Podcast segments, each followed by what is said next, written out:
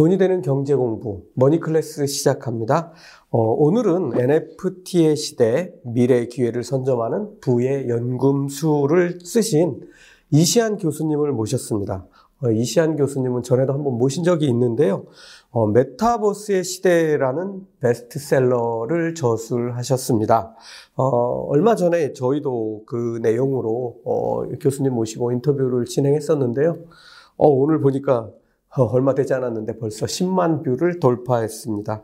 어, 오늘은 NFT를 좀 더 정밀하게 공부하기 위해서 교수님 모셨습니다. 교수님 어서 오십시오. 네, 안녕하세요. 네. 오랜만이시네요. 예. 얼마 안 됐는데.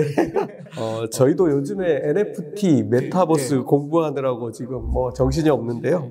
어, 이번에 내신 이 NFT의 시대, 네네. 어, 이 책 어떤 목적으로 쓰신 책인가요? 아, 뭐 NFT를 정확하게 알려드리는 그런 책이고요. 사실은 이게 이름에서 아시겠지만 저번에가 메타버스의 시대였잖아요. 네. NFT 시대 이제 시리즈 연작입니다. 예. 그리고 이게 말하자면 그 결론부터 얘기하면 이거예요. NFT란 토대가 있어야지 네. 그 위에 메타버스가 될 수가 있어요. 네, 이거 좀 빗나간 얘기인데요. 네. 아, 어제 미국 주식시장에서 네. 메타, 네. 그러니까 페이스북이 네. 난리가 나가지고 주가가 다 폭락해 버렸는데 이 그 메타버스를 구현하는데 뭐 여러 가지 플랫폼도 있어야 되고 네. 콘텐츠도 있어야 되고 근데 이게 어마어마한 작업인 것 같아요. 그렇죠. 그러니까 메타의 주가가 오를 때는요. 뭐 그 사이의 등락은 모르겠지만 2024년이나 2025년 음. 그때쯤에 메타의 그 플랫폼이 조금 더 구체적으로 드러날 수가 있고요. 예. 지금은 사실은 그 해나가는 단계인데 메타는 NFT가 안 돼 있어요. 음. 그러니까 갑자기 NFT를 안 하고 확 넘어가면서 중간 단계가 없어가지고요. 예. 지금 이제 폭락하는 건 원래 페이스북이 가진 위험, 리스크인 거고요. 네. 메타로 탈바꿈했을 때 그런 기회 가능성은 아직 시간이 좀 더 있어야지 오게 되는 네. 겁니다. 이게 참 하루아침에 될 수 있는 그런 기술은 아닌 것 같습니다. 네. 우리도 좀 이래서 어, 기술이 어떻게 발전하는지 좀 자세히 이해하고 어쩌면 선점해서 투자하는 것들도 좋은 방법이 될 것 같습니다. 본론으로 들어가서요. 네. 가장 궁금한 게 NFT가 기술적으로 어떻게 작동하는지가 제일 궁금한데요. 작동 원리를 좀 설명해 주시죠. 기술적으로 너무 간단해요. 간단해요? 오, 네, 오히려 이게 개념 자체가 어려운 건데, 그러니까 네. 개념 자체도 쉬워요. 그걸 받아들이기가 어려운 거죠. 아, 그러니까 우리가 공부하면서 받아들이기가 네, 어려운 어, 거죠. 이게 상식적이야? 뭐 이런 개념인데, 기술 자체는 너무 쉬운 게, 디지털 파일들이 있잖아요. 네. 그게 이제 그림 파일일 수도 있고, 아니면 동영상 파일이나 동영상도 뭐 있고, 텍스트 파일일 네. 수도 있고, 디지털 파일 자체를 토큰을 붙여가지고, 이거를 고유값으로 만들어주는 겁니다. 네. 그러니까, 아, 예를 들어, 가령 조각상이 있어요. 네. 조각상이 하나 있는데, 이거랑 내가 이 조각상을 갖고 싶은데, 이거를 가져오면은 하나밖에 없잖아요. 그렇죠. 근데 이거는 디지털은 이거를 금방 복사 가능하거든요. 네. 100개, 200개, 500개를 만드는 거예요. 네. 그럼 내가 하나 가져가도 아무런 문제가 없잖아요. 근데 문제는 그러니까 이 디지털 상에서의 조각상이라는 건 의미가 없는 거예요. 가치가 그렇죠. 없는 거죠. 네. 얼마든지 복사할 수 있으니까. 그러니까. 그런데 이 조각상을 그 새로 만드는 게 아니라 그 조각상에다가 이름표를 다는 겁니다. 네. 1번, 2번, 3번에서 500번까지요. 네. 그러면 이 이름표는 대체가 불가능해요. 네. 이 조각상은 얼마든지 만들어낼 수 있지만 1번을 복사할 수는 없어요. 1번 이름표를. 그래서 이 토큰, 그 토큰인데 토큰을 붙이는 거거든요. 네. 그래서 NFT가 non-fungible 토큰, 대체 불가능 토큰이라는 뜻이고요. 이 토큰을 붙이는 기술, 음. 이걸 말하는데 중요한 건그 기술 자체는 어려운 게 아닌 건데요. 그것이 자산 가치를 가지느냐. 음. 근데 이제 가진다는 거죠. 가령 나는 456번 조각상을 가지고 싶은데 누군가 다른 사람도 딱 456번을 가지고 싶어요. 네. 그럼 어, 나 그럼 여기 만 원 내고 내가 가져갈게. 근데 이 사람이 야, 난 2만 원 내고 가져갈래. 음. 어, 난 3만 원 낼래. 이러면서 우리가 생각하는 억소리 나는 경매가가 나오는 거거든요. 그 이제 뭐 하나밖에 없는 그림에 경매하듯이 똑같은 네, 일이 그렇죠. 벌어지는 거죠. 네. 일단 여기까지는 억지로 이해를 할 수 있는 상황이 됐는데 어 일단 그 다음에 이제 이해가 되지 않는 부분들도 사실은 좀 있거든요. 네, 네. 이해하려고 애는 쓰지만 네. 이게 너무 그 물리적 세계에 물들어 있다 보니까 잘 안. 되는 네. 부분들이 있는데 그런 부분들은 이제 계속 질문을 드리도록 하겠습니다. 네. 자, 여기서 첫 번째적으로 첫 번째로 NFT는 이, 이렇게 만들어진 것들이 왜 경제적 가치가 있을까 하는 이제 의문이 또 드는 거예요. 지금 설명해 주셨듯이 뭐 1은 하나고 2도 하나고 3도 하나고 그렇기 때문이기도 할 텐데 이게 이제 이성적으로는 아, 그렇죠. 그럴 수 있겠다라고 이해는 되지만 정말 그게 왜 경제적 가치가 있을까라는 부분을 생각해 보면 약간 갸우뚱해지거든요. 이게 기존의 재화, 그러니까 뭐 하나밖에 없는 뭐 이런 물건들, 네네. 어, 이거 뭐, 뭐, 하나밖에 없는 건 아니지만, 어쨌든 이런 물건들에 대한 경제적 가치와 비교해서, 어, NFT로 만들어진 이런 것들은 또 어떻게 차이가 있는지 궁금해져요. 뭐 가치가 어떻게 생기는지를 우리가 생각을 해봐야 되는데 어떤 물건이 가치가 있다고 평가할 때는 보통 사람들은 그건 유용성이라고 생각을 하거든요. 내 생활에 굉장히 유용하면은 이 가치가 효용, 있다. 예, 예. 그래서 아니 그 디지털 파일이 전혀 유용하지 않고 그냥 그림 하나 있는 건데 나랑 무슨 상관이 없어도 살 수 있거든요. 그렇기 때문에 이제 이해가 안 되는 거예요, 이게. 음. 근데 사실은 가만히 따져보시면요. 우리의 가치를 부여하는 기준은 유용성이라기보다는 희소성입니다. 음, 그렇죠. 왜냐하면 정말 유용한 건 공기예요. 공기가 없으면 뭐 한 1분도 못, 쓰- 1분만 없어도 못 살잖아요. 예, 예. 하지만 공기는 너무나 쉽게 우리가 취할 수가 있기 때문에 희소하지가 않거든요. 네. 가치가 없습니다. 물 같은 경우도 그렇죠. 그냥 시냇물 같은 거 떠서 마시면 되는데. 그런 데 가면 비싸지죠. 예. 근데 이제 왜 편의점에서 그러면 삼다수는 900원이나 받냐? 그 삼다수라는 그런 브랜드를 가치를 만들었기 때문이요. 그걸 에비앙을 붙이면 알프스 저산에서 떠온 이거다 2,500원이 되는 거고요. 네. 그 보면 유용성이라기보단 희소성에서 가치가 조금 더 발생한다는 걸 알 수가 있어요. 네. 예를 들어 금 같은 경우는 전혀 유용하지가 않거든요. 금을 어디다 써요? 금두껍을 만들어서 그냥 내가 보고 바라보고 음 흐뭇해 이거잖아요. 마찬가지죠. 디지털 파일도 이게 내가 2억 원 주고 사가지고 이걸 가지고 있어. 내가 흐뭇해 바라보는 거나 굉장히 비슷한 느낌이거든요. 그렇게 네. 보자면. 그래서 사실은 유용성보다는 가치는 희소성에서 발생하는 게 더 큰 거죠. 예, 근데 궁금해지는 게, 이 NFT가 이게 왜 갑자기 핫해진 거죠?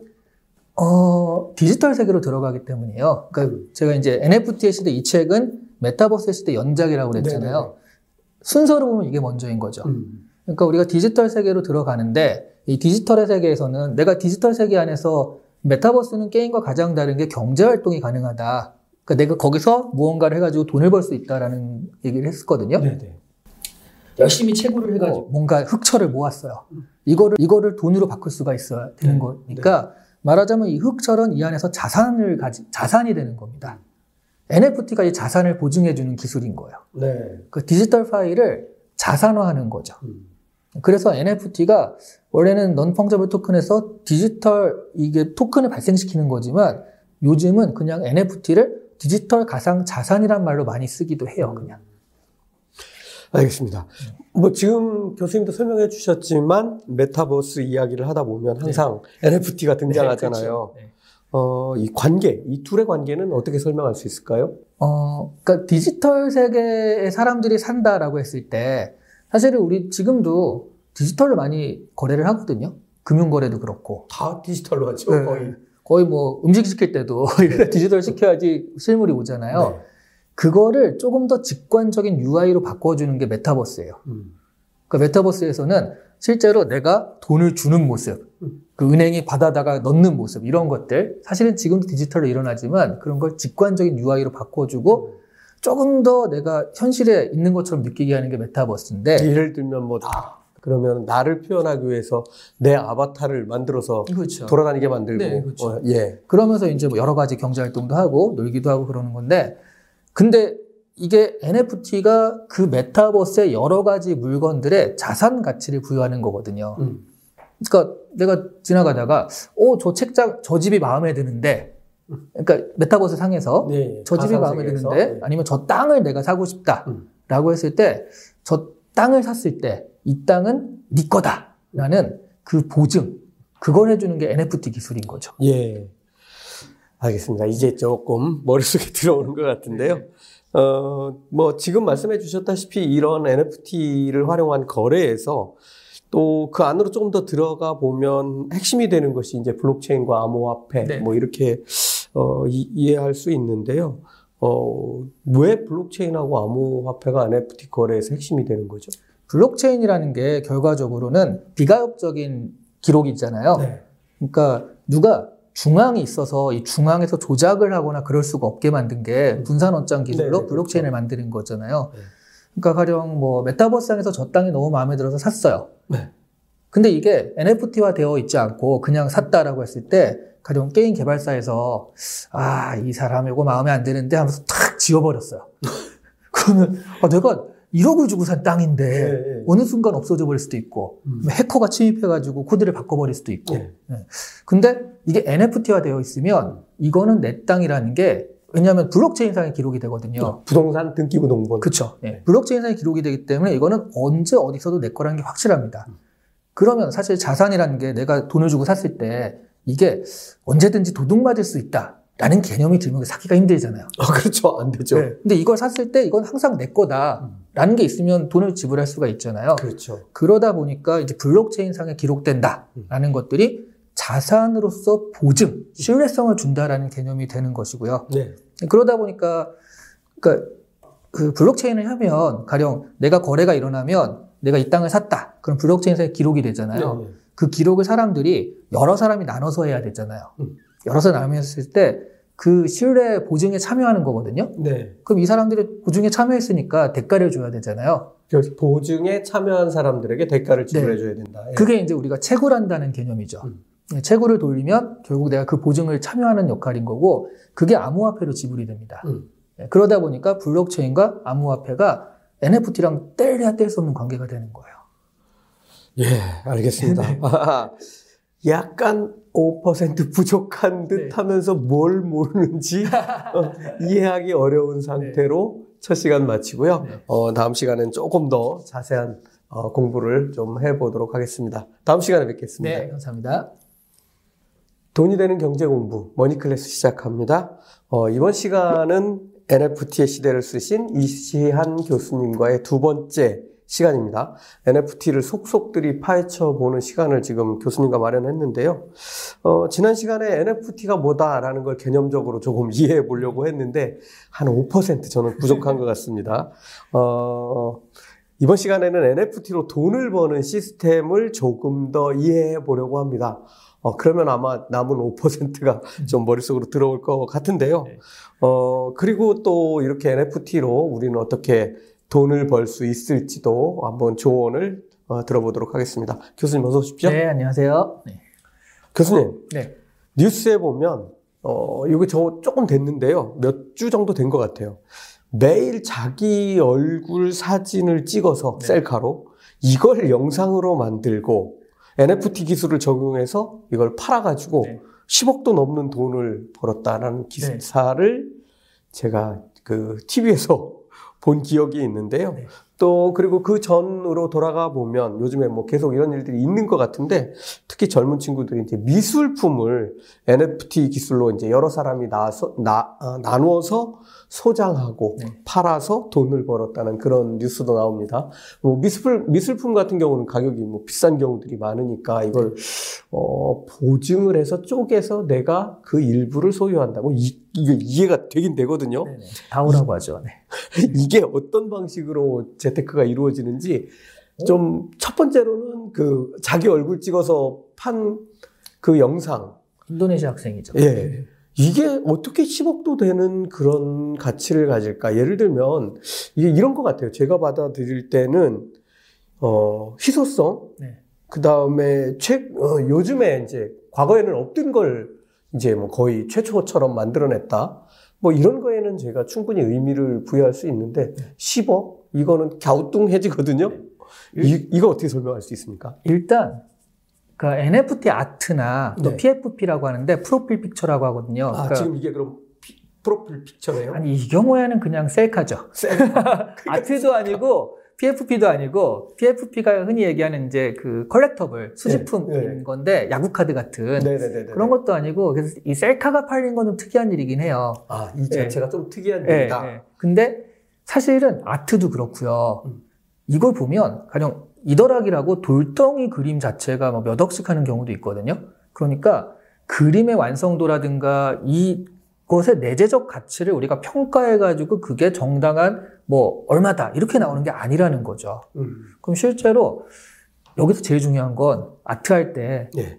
어, 사람들이 되게 많이 물어보거든요. 아니 그럼 아트를 내가 이걸 통해서 재테크를 하려고 하, 하는데 이거를 어떤 기준으로 사면 좋겠습니까? 라고 되게 많이 물어봐요. 촬영하시는 분들 눈이 너무 궁금한 지금 들는데 기준이 뭔가 제일 그, 그 기준이 그렇게 없는데요. 굳이 따지자면 유명세예요. 유명세. 그걸 누가 했느냐. 네. 그래서 이게 되게 유명한 작가가 했다. 그러면 이제 그 유명한 사람이 한 것만으로도 세계적으로 이슈가 되고 알려지니까 네. 그 다음 땅에서 알려졌으니까 또 살려는 사람이 생기거든요. 예. 인도네시아 학생 같은 경우에는 인도네시아 학생인데 한국에 있는 우리가 지금 이런 얘기를 하고 있지 않습니까? 네. 굉장히 유명한 사람이에요, 지금. 그렇죠. 네. 그러니까 얼마 처- 전까지는 아니었는데. 네, 처음에는 그게 좀 팔렸을 때가 특이했지만 음. 그런 것들을 굉장히 또 유명한 사람이 어떤 나 이거 샀다라고 트위터에 올린다거나 하면서 유명세를 탄 거거든요. 그 타다 보니까 또, 어, 그럼 나도 나도 해가지고 사람들이 몰려들다가 또 기사에 나면서 지금 굉장히 유명해진 거예요. 이- 그 NFT화 하는 걸 민팅한다고 하는데 첫 번째 민팅에서 발행했을 때 그 사진 가격 하나가 3달러였어요. 음. 그러니까 3달러, 2,700원이면 네. 살수 있는 거였는데 그 가격이 유명해지니까 올라가지고 그게 한꺼번에 팔리니까 10몇 억이 된 거죠. 그러니까 지금 이 학생 같은 경우에는 처음에 NFT는 그냥 했었지만 그것들이 흐름을 타면서 유명해지면서 유명세 때문에 가격이 확 올라간 거죠. 음. 그리고 그러니까 셀카 그냥 올려서 된 거 아니고요. 5년 동안 매일매일 찍은 얼굴이라는 나름의 의미도 있습니다. 예. 뭐, 그, 좀 더 여쭤봐도 되죠? 네네, 그럼요.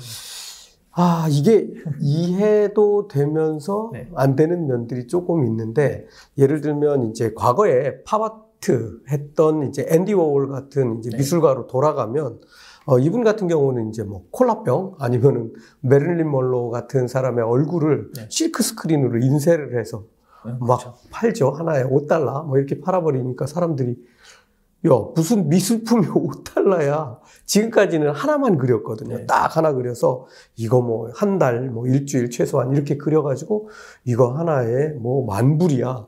이제 이렇게 해서 개인들이 소장하던 그림을 똑같은 그림을 대량으로 막 찍어가지고 이거 뭐 하나에 5달러씩 이렇게 팔게 되는데 이게 어떻게 보면은 지금 와가지고 이 앤디 워홀의 그림들이 인정받는 이유는 당시나 지금이나 뭐 미술품으로서의 가치는 조금 떨어지죠. 네. 그런데 어, 이 사람이 인정받는 이유는 팝아트라는 그러니까 사람들이 미술품은 좀 돈 좀 있는 사람들이 자기 집에 또는 뭐 이렇게 전시관에 걸어놓고 자기들끼리만 즐기고 놀던 것들이었는데 이거를 여러 개를 찍어서 인쇄해 주다 보니까 대중들에게 네. 사무실에도 걸어놓고 누구 누구네 집 안방에도 걸어놓고 할수 있는 이런 미술품으로 전환하는 이런 엄청난 계기를 만들었기 때문에 앤디 워홀의 팝아트 예술품들이 그만한 가치가 있다라고 보는데 네. 어떻게 보면 지금 이 인도네시아 인도네시아 맞죠? 네네. 이 친구가 한 거는 그조차도 의미를 부여하기에는 글쎄 하는 생각이 저는 드는 거예요. 어, 그러니까 사실 앤디 워홀이라기보다는 굳이 미술에서 따지면 저는 마르셀 듀샹에 더 가깝다고 보는데요. 예. 변기에 네. 사인을 해가지고 네. 이걸 미술 작품이라고 냈잖아요. 네. 그러면서 네. 미술이라는 건 사실은 뭐 잘 묘사하고 현실을 그대로 그리는 게 아니라 작가의 어떤 컨셉이다, 네. 이 개념이다 음. 이런 걸 보여준 거거든요. 그러니까 이런 것도 마찬가지죠. 이런 것들이 하나의 어, 네가 생각하기엔 이게 좀 미학적일 수 있어, 아름다울 수 있어라고 의미를 부여하면 여기서 매일매일 찍은 이 얼굴이라는 것들에 의미를 부여했을 때 그랬을 땐 차라리 마르셀 듀상이 완전 미술이 아니었잖아요.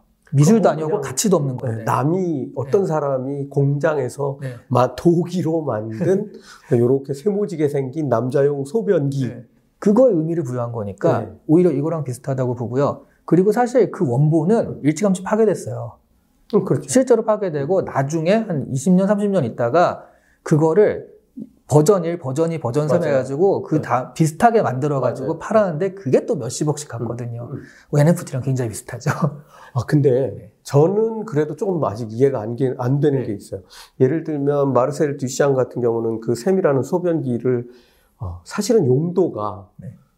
소변을 받는 그릇이잖아요. 네. 뭐 그런 거였는데 얘의 원래 가지고 있는 얘의 기능이자 어, 어떻게 보면은 얘의 고유한 고유성이 이제 바뀌어버리는 거예요. 네.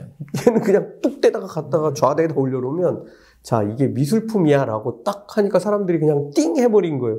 야 이거 지가 만든 것도 아니고 공장에서 갖고 온 거를 그렇죠. 여기다 뻑 올려놨는데 얘가 용도가 완전히 얘가 가- 얘가 원래 가지고 만들 때 부여한 얘의 본질이 진짜 소변기에서 미술 작품으로 바꿔놨고 사람들은 이거를 갸우뚱하지만 이게 무슨 미술 작품이야 라고 보면서 머릿속으로 미술 작품 맞나 하고 이렇게 네. 보게 되죠. 그러니까 어, 본질이 바뀌어 버린 거잖아요. 네. 이게 소변기에서 어, 이 미술 작품으로 바뀌어 버린 건데 어, 어떻게 보면 이게 저는 과연 이게 그런 변화가 있는 건지가 잘 안 들어와요. 어, 오히려 본질이 바뀌어버린 것 이상의 예. 우리가 생각하는 기준과 생각 자체 틀이 바뀌어버린 일인 거죠. 이거는.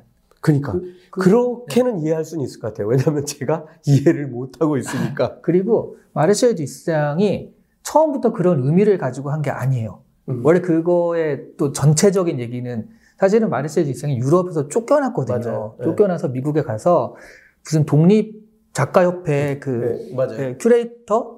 그러니까 이거를 하는 역할을 맡았는데 사실은 이거를 자기 이름으로 안 내고 무명화가 다른 이름으로 냈잖아요. 그리고 이 전시가 있기 한 두 달 전쯤에 잡지를 창간했어요. 음.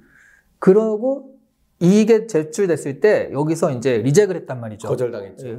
그리고 그거를 그 잡지에 냈어요. 음. 이런 작품들을 이렇게 뭐 권위적으로 이럴 수가 있느냐 아무거나 다 받는다고 하면서 그러니까 전체적으로 이거 몰래카메라였어요. 음. 그러니까 미술계가 얼마나 권위가 있으며 어, 자의적으로 이걸 부여하는지를 보여주려는 몰래카메라였지 그렇죠. 사실 그 작품 자체 그런 의미를 가지고 시작한 것도 아니거든요. 예, 그러니까 그런 것들이 나중에 사람들이 보니까 어, 이런 의미가 있구나. 예. 그럼 지금 이 인도네시아 학생도 좀 비슷할 거라고 보거든요. 조금 시간을 갖고 지켜봐야 될 것 같습니다. 네.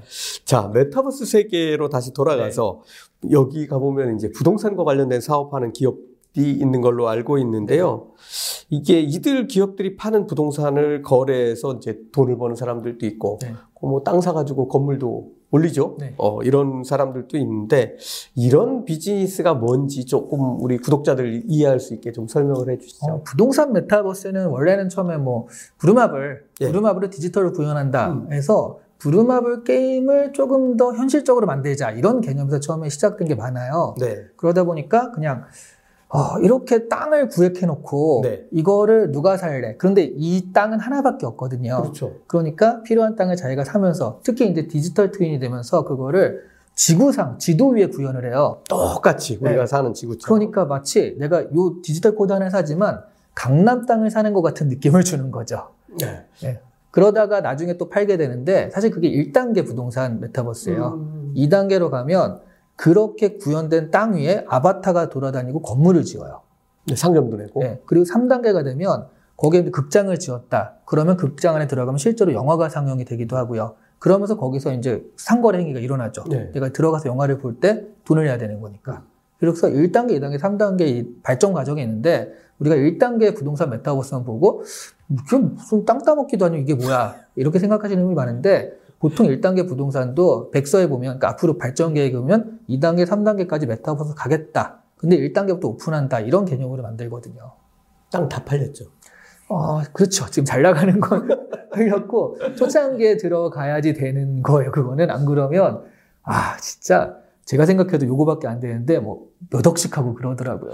아, 그러니까 여기는 사람들이 많이 있을 거 아니에요. 지금 만들어진 건. 네. 또 누군가가 하나 또 이제 새로운 뭐 화성 부동산을 하나 만들 텐데 네. 아또 그러면은 또 사람들이 다 저기 가서 놀고 있는데 네. 여기 잘 안 될 거 아니에요. 있습니다. 더 마르스라고 한국 그 부동, 메타버스 플랫폼인데, 2024년에 오픈하는 걸 목표로 하고 있어요. 아 예. 네. 화성으로 가야겠네요. 그러니까요. 아, 자, 어, 뭐, 부동산을 중심으로 해서 이루어지는 3단계 경제 시스템까지 이해 설명을 해 주셨고요.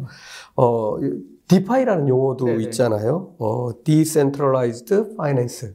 그러니까 이게 뭐, DeFi라고 줄여서 부르긴 하는데 해석하면 탈중앙화된 금융 시스템이라고 해석할 수 있겠는데요. 어, 우선 DeFi가 왜 메타버스 세계에서 중요한지 좀 설명을 해 주시고, DeFi에서 NFT의 역할과 기능은 무엇인지도 좀 설명을 좀 부탁드립니다. 어, 그러니까 DeFi가 결국 decen 그 decentralized가 탈중앙화. 네. 그러니까 이게 블록체인의 네, 성질에 그렇죠. 딱 맞는 거잖아요. 네.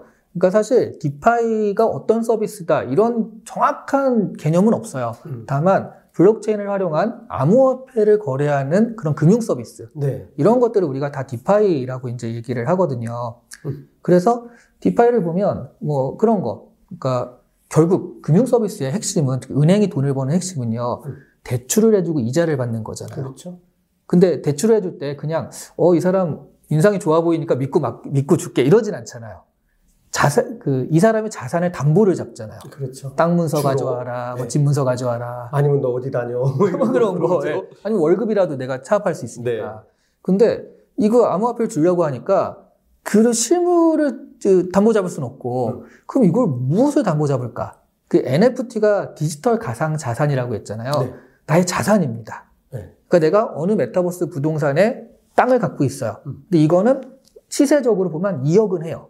아니면 내가 누구 그림을 갖고 있어요. 네. Bored Ape Yacht Club이라고 되게 유명한 PFP 그, 그 collectible이 있거든요. 네. 이거는 바닥가가 그림, 원숭이 그림 하나인데 바닥가가 2억이에요. 200억 가는 것도 있고요. 예. 이거를 갖고 있으면, 오, 저거는 적어도 2억 가치는 가. 그럼 내가 너한테 1억을 빌려줄 수 있어. 예. 그러니까 DeFi가 성립하기 위해선 대출을 해야 되는데 자산이 있어야지 담보를 잡을 거잖아요. 그 NFT가 그 가상 자산을 만들어 주는 거니까 DeFi가 성립하는 핵심 요소가 되는 거죠. 예, 요 자체만 놓고 보면 이해는 됩니다. 근데 이제 한 가지 궁금증이 네. 이제 저를 비롯해서 이제 우리 구독자 여러분들 같이 생겼을 거로 생각이 드는데요. 네. 디파이의 반대편에 있는 아까 디센트럴라이즈드니까 이제 센트럴라이즈들을 보는 거예요. 현재 중앙화된 금융 시스템에서 사용하는 우리 화폐, 네. 돈, 뭐 원화, 달러, 뭐 이런 것들 있잖아요. 네네. 얘들의 디지털 화폐, 네, 뭐, CBDC. 예, CBDC라고 부르는 이 디지털 화폐, 뭐 아직은 뭐 시작도 제대로 안 된 것 같지만, 어, 뭘 그거를, 어쨌든 내가 저거를 얼마를 주고 사면, 그거를 내 돈을 다시 가상화폐로 바꿔가지고 저걸 사고, 뭐 이렇게 할 필요가 있냐. 그냥, 어, 그냥 우리가 이해하기 쉽도록 그냥 CBDC를 써가지고, 저 얼마예요? 1억 원 하면 내가 그냥 계좌에서 1억 원 쏴주면 되는 거 아닌가 하는 생각이 팍 드는데요. 네. 굳이 이렇게 탈중앙화된 시스템을 그러니까 가상화폐를 여기서 써야 되는 이유가 뭐예요? 반대죠. commerce에서 굳이 CBDC 써야 되는 이유가 없다는 거죠. 왜냐하면 가령 엘살바도르 같은 경우가 어, 그 중앙화폐를 음. 비트코인을 허용을 했잖아요. 지금 이제 다 열어서 쓰고 네. 있죠. 그 여러 가지 이유가 있지만 가장 큰 이유가 거기 있는 사람들이 미국 가서 돈을 그렇게 많이 번대요. 한 14%, 15% 인구들이 미국 가서 돈을 벌고 송금을 한대요. 음. 그 수입이 거기서는 굉장히 큰 수입이라고 그러더라고요. 네. 근데 보통 그래서 달러가 이 나라 돈으로 송금될 때 환율 때문에 빠지죠. 네. 그 다음에 송금 수수료 빠지죠. 그래서 거기서 한 10에서 20%가 그 돈이 빠진대요. 그게 엄청난 어, 맞아요. 돈이라고 하더라고요. 네. 근데 비트코인으로 송금해버리면 빠지는 게 전혀 없습니다. 근데 예를 들어서 8천만 원 하던 비트코인이 4,500만 원 되면 국가의 부가 풍덩 빠지는 거 아니에요? 반대로 4천만 원짜리가 8천만 원이 되기도 하니까요. 이거는 뭐 등락이 있는 거니까. 네. 네. 그래서 재밌습니다. 그러니까 사실은 우리가 암호화폐를 쓰는 이유 중에 하나가 네. 예를 들어 이제 채굴에 참여하면은 그 대상 보상으로 암호화폐를 주는 거라고 그랬잖아요. 네네. 근데 내가 그 같이 거래를 했어요. 근데 이 사람이 보증을 해줬어요. 근데 이 사람 프랑스 사람이에요. 네. 근데 우리는 한국 사람이라 우리는 원화로 이렇게 하면 되는데 보증을 할 때는 원화로 주면은 저 사람은 그뭐 부루마블 돈도 아니고 어디다 써 이렇게 되잖아요. 그럴 수 있죠. 그렇죠. 그러면 저 보상을 하는데 저거를 달러를 환율을 바꿔야 돼요. 또 음. 프랑어로 그 유로로 바꾸고 네. 얼마나 복잡해요. 왜냐하면 프랑스 사람이지만 러시아 사람도 있고 멕시코 사람도 있고 전 세계가 글로벌로 참여하기 위해서는 그런 환전이라는 그 번거로움이 없어야 되거든요. 그것이 이제 암호화폐인 거고 얘는 세계 어느 나라에서 같이 쓸 수 있으니까. 네. 그러니까 환율과 환전이라는 건 결국 중앙이 내가 우리나라 통화를 제어하겠다, 컨트롤하겠다라고 해서 만든 거고, 그래서 이제 중앙화 같은 것들을 자꾸 하려는 건데, 음. decentralized는 그 중앙화를 벗어나려는 움직임이거든요. 그러니까 이 CBDC라는 게 사실은 굉장히 모순적인 개념인 거죠. 거꾸로 질문 하나 드릴게요. 그러면 이 수많은 가상화폐들이 존재한다는 것은 네. 곧바로 거꾸로 실물 경제에서 수많은 그 중앙화폐들이 네. 존재하는 것하고 별 차이가 없어 보이는데요. 주식이나 비슷하다고 보시면 돼요. 오히려 화폐라기보다는. 그러니까 저 나라 가격이 가면 오르네, 예, 얘는. 저 나라 가면 저 나라 화폐를 써야 되고 이 나라 가면 이 나라 화폐를 써야 되지만 주식은 어 이게 잘 되네 하면 이쪽으로 몰빵이 될 수 있잖아요. 아, 그렇죠. 안 되는 건 없어지고. 네, 없어지고. 그러니까 암호화폐 중에서도 사라지는 거 굉장히 많습니다. 음. 그러니까 항상 있는 거 비트코인이나 이더리움. 그래서 흔히 얘기하는 비트코인 대장, 대장. 뭐 알트코인의 대장주 이런 식으로 네. 항상 가는 것들이 있잖아요. 네. 그러니까 그런 것들로 이제 모이게 되는 거죠. 네, 어쨌든 이 화폐들도 서로 생존하기 위해서 그렇죠. 치열한 경쟁을 하고 있는 것 같습니다. 마지막 질문 하나 더 드릴게요.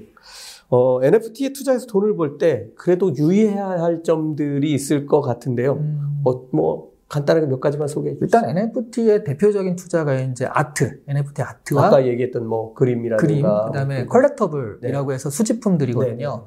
근데 아트를 하실 때는 이게 사실 내재적 가치 자체를 판단할 수도 없고 사실 굉장히 흐름도 운에서 좌우되는 것도 있기 때문에 제일 중요한 건 작가가 유명한 사람이냐, 음. 의미가 있느냐 이런 것들을 좀 판단하는 게 좀 기준이 될 것 같고요. 네. 컬렉터블 같은 경우에는 완전 초창기 아니면 되게 유명한 거. 음. 그러니까 중간에 어중간한 걸 하면 오히려 안 될 수가 있습니다. 현실 세계하고 똑같은 일이네요. 맞아요. 뭐 어차피 가치 네. 판단은 사람들이 하는 네, 거니까. 완전 초창기는 어쨌든 돈이 처음 들어간 돈이 적으니까 근데 이게 망할 수도 있지만 한 20개 했을 때 하나만 성공해도 나머지 다그 어, 그렇죠. 완충시키거든요. 근데 또 성공한 거는 내가 이거 샀을 때 또 그 뒤에 누군가 살 사람이 있어요. 성공한 거니까. 근데 중간 거는 내가 샀을 때 경매에서의 제일 두려움이 내가 마지막 산 사람이 된 게 아닐까 이거잖아요. 그렇죠. 중간 건 애매하니까 그런 위험이 있어요. 영원히 간직해야죠. 마지막 사람이. 자, 예. 어, NFT 투자에 관해서 이시안 교수님과 두 번째 시간 가졌습니다. 다음 시간에 뵙도록 하겠습니다. 네, 감사합니다. 돈이 되는 경제 공부 머니 클래스 시작합니다. 어, 이번 시간은 이제 NFT의 시대를 쓰신 이시안 교수님과의 마지막 시간입니다. 오늘은 좀 더 큰 안목으로 NFT가 비즈니스를 어떻게 바꿔갈 것이며 투자자들은 어디에 어떤 방법으로 투자해야 하는지 어, 한발 더 깊이 들어가 보도록 하겠습니다. 교수님 어서 오십시오. 네, 안녕하세요. 자, 지난 시간에 어, 열띤 토론을 했는데요. 뭐 삼천포로 빠져서 어, 뭐 미술관에도 갔다 온 그런 느낌입니다. 어, NFT로 거래되는 영상, 미술품 뭐 이런 것들에 관해서 얘기했었는데요. 어, 매일 찍은 자기 자신을 연결해서 영상으로 제작한 어, 인도네시아 사람, 어, 이거 10억 원도 넘는 가격에 거래한다는 것이 어, 이해가 안 된다고 제가 말씀을 드렸는데요. 어, 초창기에 만들어진 영상이라는 이제 뭐 프리미엄을 생각하더라도, 어, 조금 한쪽 좀 냉정하게 보면 이게 NFT가 지금 이제 좀 열풍이 불면서 생기러진, 생긴 거품이 약간 더 씌워진 게 아닌가. 약간도 아니고 좀 큰 거품이 네. 더 씌워진 느낌도 좀 드는데요. 어, 앞으로는 좀 변화가 생길 것 같은데 어떻게 보세요? 그러니까 일단 이게 거품이라는 건 맞아요. 왜냐하면 인도네시아 학생을 보고 어 그럼 나도 5년 동안 셀카 해가지고 해야지 하면 두 번째 사람은 이게 안 돼요. 안 되죠. 네, 이 사람만 되는 거고. 그러니까 이런 여러 가지 빵빵 터지는 게 있단 말이죠. 네. 이게 NFT라는 것들이 처음 이제 사람들한테 소개되는 역할인 것 같고요. 예. 근데 어쨌든 세상의 변화라는 것들은 사실은 그 전 세대들은 그 다음 세대를 이해하기가 힘들죠. 예를 들어 요즘에 나이키 운동화 같은 경우 헌 운동화인데 300만 원씩 주고 산단 말이죠. 네. 그럼 옛날 어머니들 아니 이 미친놈아 이 헌 운동화를 왜 아니 그 운동화 그 아무거나 신으면 되지 2만 원 3만 원짜리 하면 되지 왜 그걸 돈을 주고 사? 아 멀리 갈 것도 없어요. 또 요즘 남성분들 피규어 아이언맨 피규어 어, 너무 정교해 이거는 천만 원 가치가 있어 하면서 이, 요걸 천만 원 주고 산단 말이죠. 이해가 안 되는 거예요. 이거 뭐 어디다 쓴다고. 그러니까 그런 변화들 같은 것들이 이제 가치를 누가 어디에 어떻게 부여하느냐의 문제거든요. 네. 근데 이 사람들은 이 피규어에 분명히 그런 가치를 부여하는 사람들이 여러 명 있으니까 음. 당연히 가격이 올라가는 거고요. 이런 디지털 파일에 NFT에 가치를 부여하는 사람이 많아질수록 이것도 가격이 올라가는 겁니다. 네. 네, 그러니까 항상 이런 변화들은 계속 있을 수밖에 없어요. 가치가 달라지니까요. 네, 알겠습니다. 어, 제가 이제 언뜻 이 NFT를 공부하면서 드는 생각이, 네.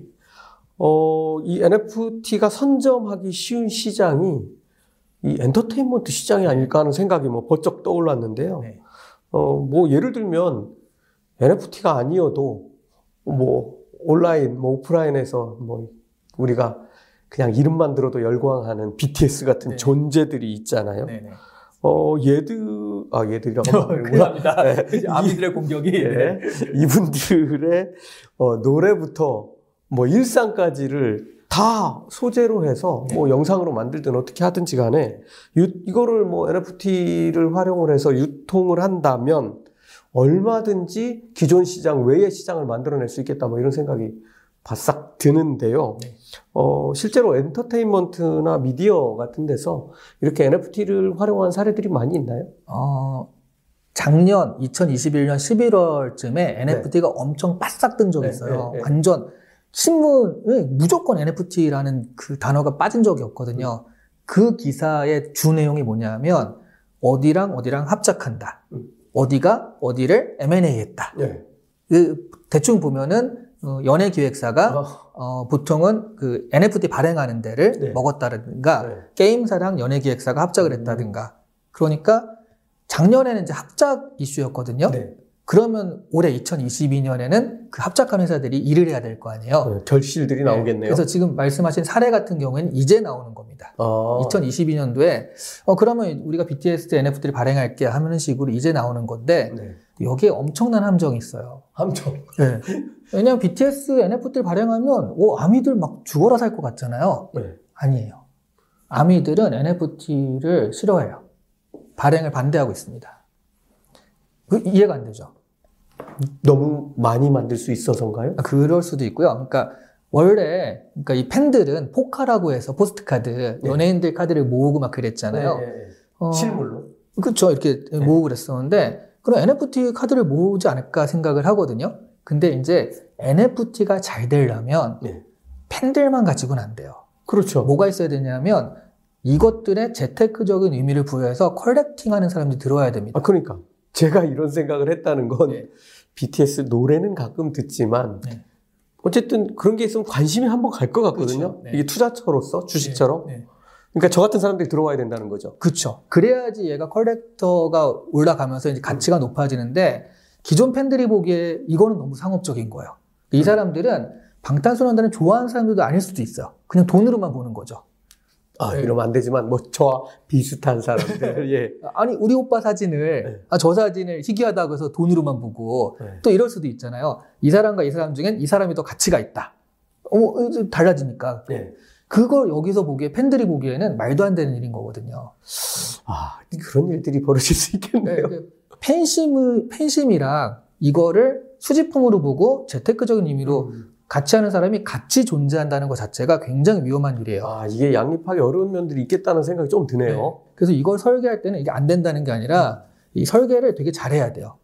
그러니까 코인 같은 경우도 돈이 되는 코인과 지분 증명 코인이 있어요. 내가 권리를 주장하는. 네. 그래서 가령 팬들한테는 권리를 주장하는 코인을 팔고 팬 이, 아닌 사람들한테는 돈이 되는 코인을 팔아서 가령 권리를 주장하는 코인 같은 경우에는 이런 거죠. BTS 자꾸 이제 BTS가 나오는데 이해하기 쉽도록. 어, 어, 너무 그 쓰면 안 돼요. BTC 뭐 이런 게. 네. 어쨌든 BTS 콘서트를 하는데 이번엔 노란색 옷을 입혀볼까요? 초록색 옷을 입혀볼까요? 이건 투표를 하는 겁니다. 그럼 내가 이 권리를 가진 코인을 가진 사람들이 투표권이 있는 거예요. 네. 여기에 그 지분에 맞게. 그래서 이 사람들이 투표를 해가지고 우리 방탄소년단의 콘서트 자체를 기획을 하게 한다든가 네. 이게 팬의 재미거든요. 네. 그러니까 이 팬들한테는 이런 재미를 주고 그렇지 않고 그냥 돈으로만 바꾸는 코인을 가진 사람들은 그냥 재테크적인 의미를 주고 음. 이런 식의 이중적인 설계를 잘 그래도 되게 잘해야 되거든요. 네. 그렇게 하지 않으면 사실은 되게 어, 왜 안 되지? 하고 깜짝 놀라기 쉬운 프로젝트가 연예인 프로젝트예요. 예. 제가 생각하는 것들은 계속 빗나가고 있습니다. 자, 어, 요즘에는 이제 인증서, 그 다음에 영수증, 뭐, 이용권, 이런 것 등에도 계속 이제 NFT 기술을 적용한다고 하는데요. 네.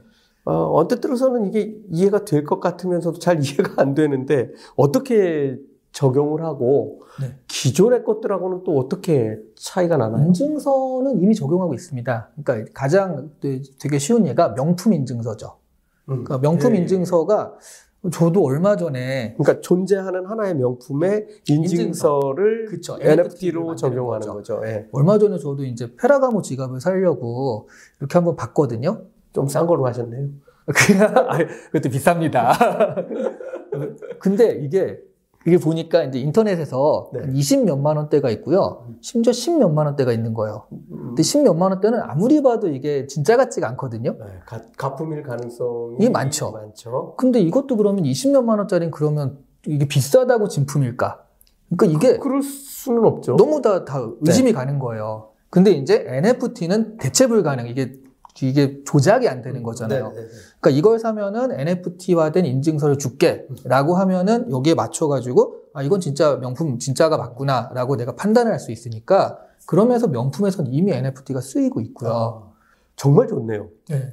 이게 사실은 그러면 영수증도 똑같은 기능을 하겠네요. 그렇죠. 영수증 자체가 보증서가 되는 거예요. 그렇죠. 그러니까 인증서, 보증서, 영수증 뭐 비슷한 개념으로 다 쓰일 네. 수 있는 거고요. 게다가 더 좋은 건 신품을 살 때는 원래 내가 매장 가서 사면 신품일 거 아니에요. 네. 근데 중고 거래, 리셀 거래가 들어가면 꼭 필요하죠. NFT는 그 전 주인이 누군지까지 다 기록이 되고 음. 그러니까 이게 누가 샀고 누가 샀고 누가 샀고 확실하니까 아 이건 진짜 맞구나 음. 이런 식으로 알 수가 있기 때문에 확실한 우리한테 신뢰를 주는 거죠. 예. 이용권은 어때요? 이용권은 전 이게 좀 잘 될지 모르겠으나 한번 나온 적은 있어요. 그러니까 갤러리아에서 만든 뭐 갤러리아 메타 갤러리아인가? 하여튼 그런 데서 뭐가 나왔냐면 호텔 그림이에요. 예. 호텔 그림을 사면 호텔 스위트 숙박권을 줘요.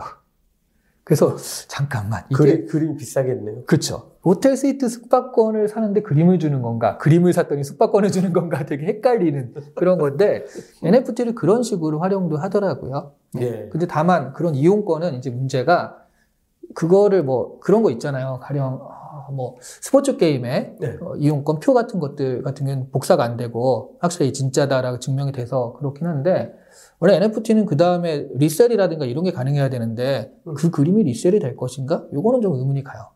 네. 아니, 뭐 이용권 같은 경우는 뭐 바코드나 뭐 QR코드로도 충분히 할 수 있는데. 그러니까 이거는 진짜다라는 뭐 그런 거인 네. 것 같고요. 근데 제가 진짜 아 요거는 정말 NFT가 정말 필요하다 하는 건 저작권. 음, 그렇죠. 그건 네. 제일 중요한 것 같아요. 그리고 음악 저작권 같은 경우에 가령 다오라고 해서 가령 내가 이 음악이 있어요. 네. 근데 사실 이 음악의 저작권을 다 사오기엔 돈이 없는 거죠. 음. 그러면 천 명이 모였어요. 천 명이 모여가지고 이 저작권을 산 겁니다. 네. 근데 여기서 저작권 나오면 이거를 나, 천분의 1로 나눠야 되잖아요. 암호화폐는 그래서 0.001원도 나눠지거든요. 네, 그렇죠. 이게 이제 가장 좋은 기능인 거예요. 네. 그러니까 이 NFT로 저작권이 확실하고 누가 가지고 있다. 그리고 그걸 암호화폐로 지- 지급을 하니까 이걸 극세 분할 수가 있으니까 그런 저작권에 대해서 굉장히 확실하게 지분을 나눠줄 수가 있는 거죠. 예. 뭐 그런 면에서는 정말 대단한 혁신인 것 같아요. 자, 게임에도 NFT 네. 열풍이 불고 있다, 뭐 이런 얘기들 듣고 있는데요. 게임에서는 어떻게 활용되고 여기서 어떻게 돈을 벌어요? 어, 메타버스와 게임의 가장 큰 차이가 경제 활동이 일어나느냐 안 일어나는데 음. 게임에서 P2E라고 해가지고 그러니까 play to earn. 게임을 플레이할수록 돈을 번다. 네. 예. 그런 개념이 들어가면서 야 이게 메타버스와 게임이 정말 친하구나 친, 어. 그 친척 관계일 수밖에 없구나라고 이제 증명이 많이 되고 있습니다. 그러니까 예를 들면 뭐 모- 몽둥이로 시작해가지고 막 황금 칼이 네. 되면 이게 이제 돈이 되는 건가요? 그럴 수 있죠. 네. 그러니까 이게 경험치가 쌓여서 이거를 가지고 이제 리니지 게임에서는 집행검이라고 엄청난 네. 검이 있는데 그런 경우에는 몇 억씩도 하거든요. 근데 그런 거는 되게 특이한 경우고요. 네. 제일 유명한 게 그 P2E 게임에서는 엑시 인피니트라는 게임이에요. 네. 그럼 내가 이 게임에 참여하기 위해선 엑시가 세마리 필요해요. 캐릭터가. 네. 처음에 이거 돈을 주고 사야 돼요. 그뭐 30만 원, 40만 원 뭐 이래요. 세 개 사면 한 100만 원 가죠. 네. 얘네들을 교배시키면 새로운 엑시가 나옵니다. 어허. 그러면 이 엑시를 팔 수가 있어요. 네. 그 이거 누가 사면 이게 내 돈이 되는 거예요. 음. 그 이게 NFT가 돼가지고 얘가 유일무이한 엑시가 되고요. 또 하나 이 엑시들이 또 전투를 하면은 경험치가 쌓이면서 또 코인을 발생시켜요. 네. 그러니까 이걸 일곱 번 정도 교배시킬 수가 있거든요. 음. 그런 식으로 해서 팔았을 때, 그러니까 또 이제 게임을 하게 되면은 전업으로 한다라고 했을 때 100만 원에서 200만 원 한 달, 한 달이면 번대요. 좀 배고픈데요?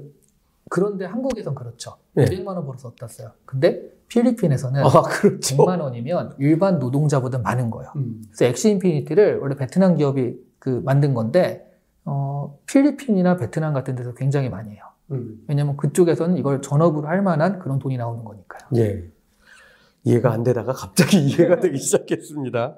어, 마케팅 수단으로서 네. NFT도 뭐 요즘에 아주 열풍이 불고 있다는 얘기들을 듣는데요. 어떻게 활용하고 앞으로는 어떻게 발전할 것 같습니까? 마케팅에서는 일단 지금은 NFT 작품과 콜라보하는 게 굉장히 많아요. 음, 그게 제일 크고. 나이키랑 뭐 집시 작가랑 같이 뭘 한다든가 이런 것도 있고 맥도날드나 아니면은 어 그런 시- 그런 패스트푸드에서도 버거킹 이런 데서도 NFT를 발행을 합니다. 네.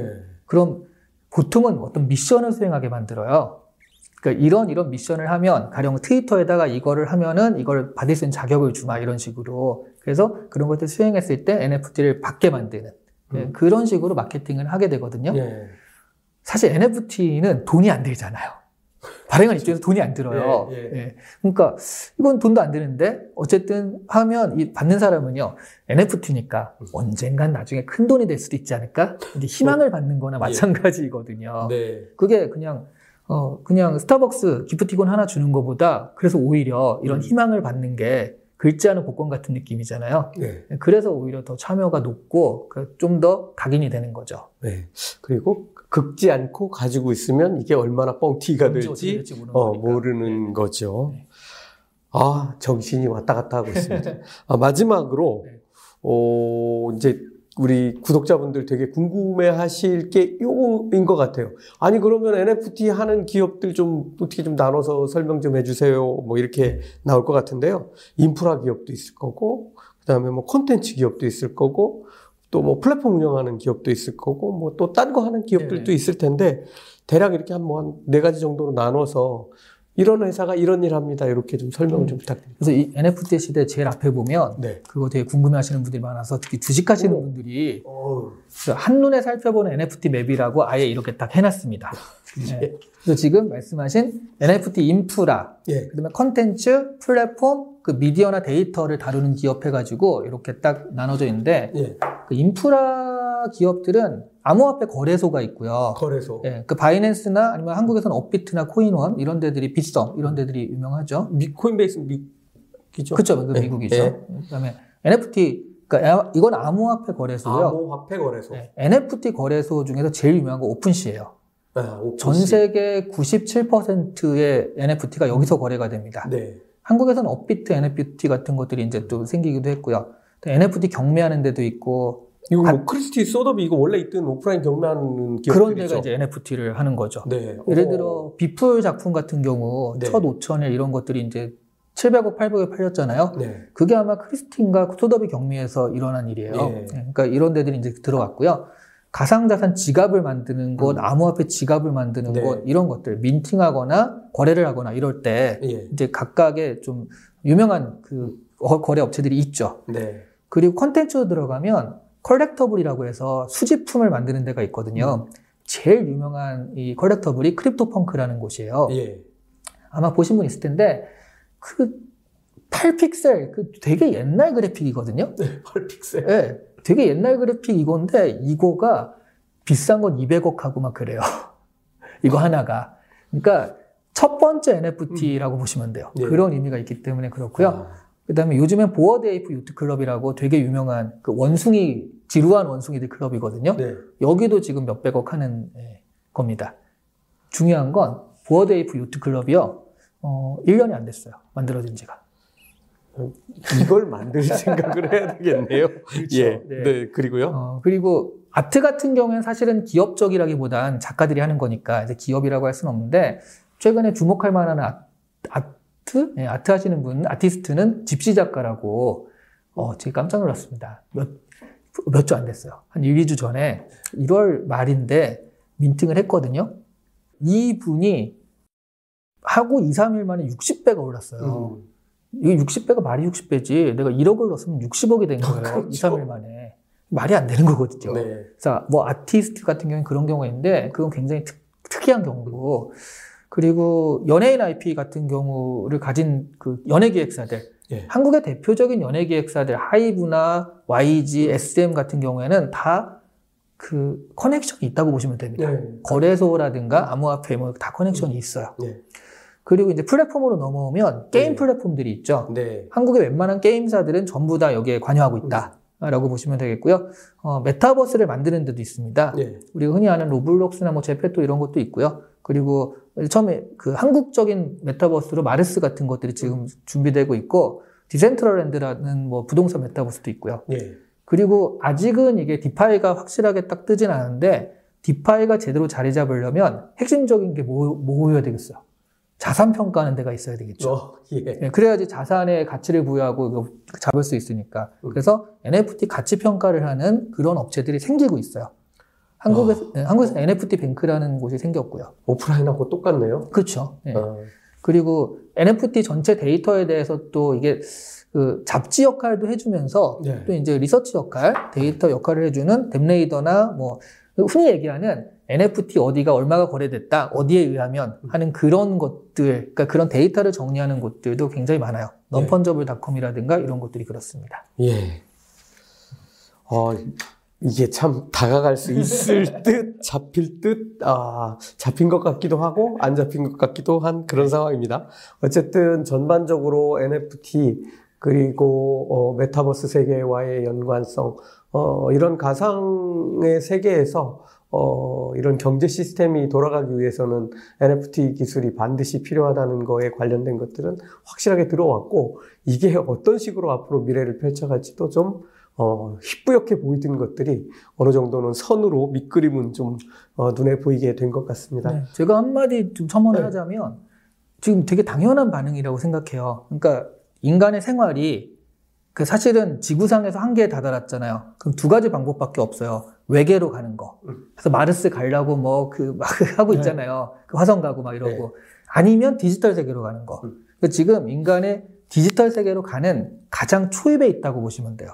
음. 그러니까 이게 사람이 그러면 종족이 변하는 거나 마찬가지거든요. 음, 어떻게 그렇죠. 생각하면?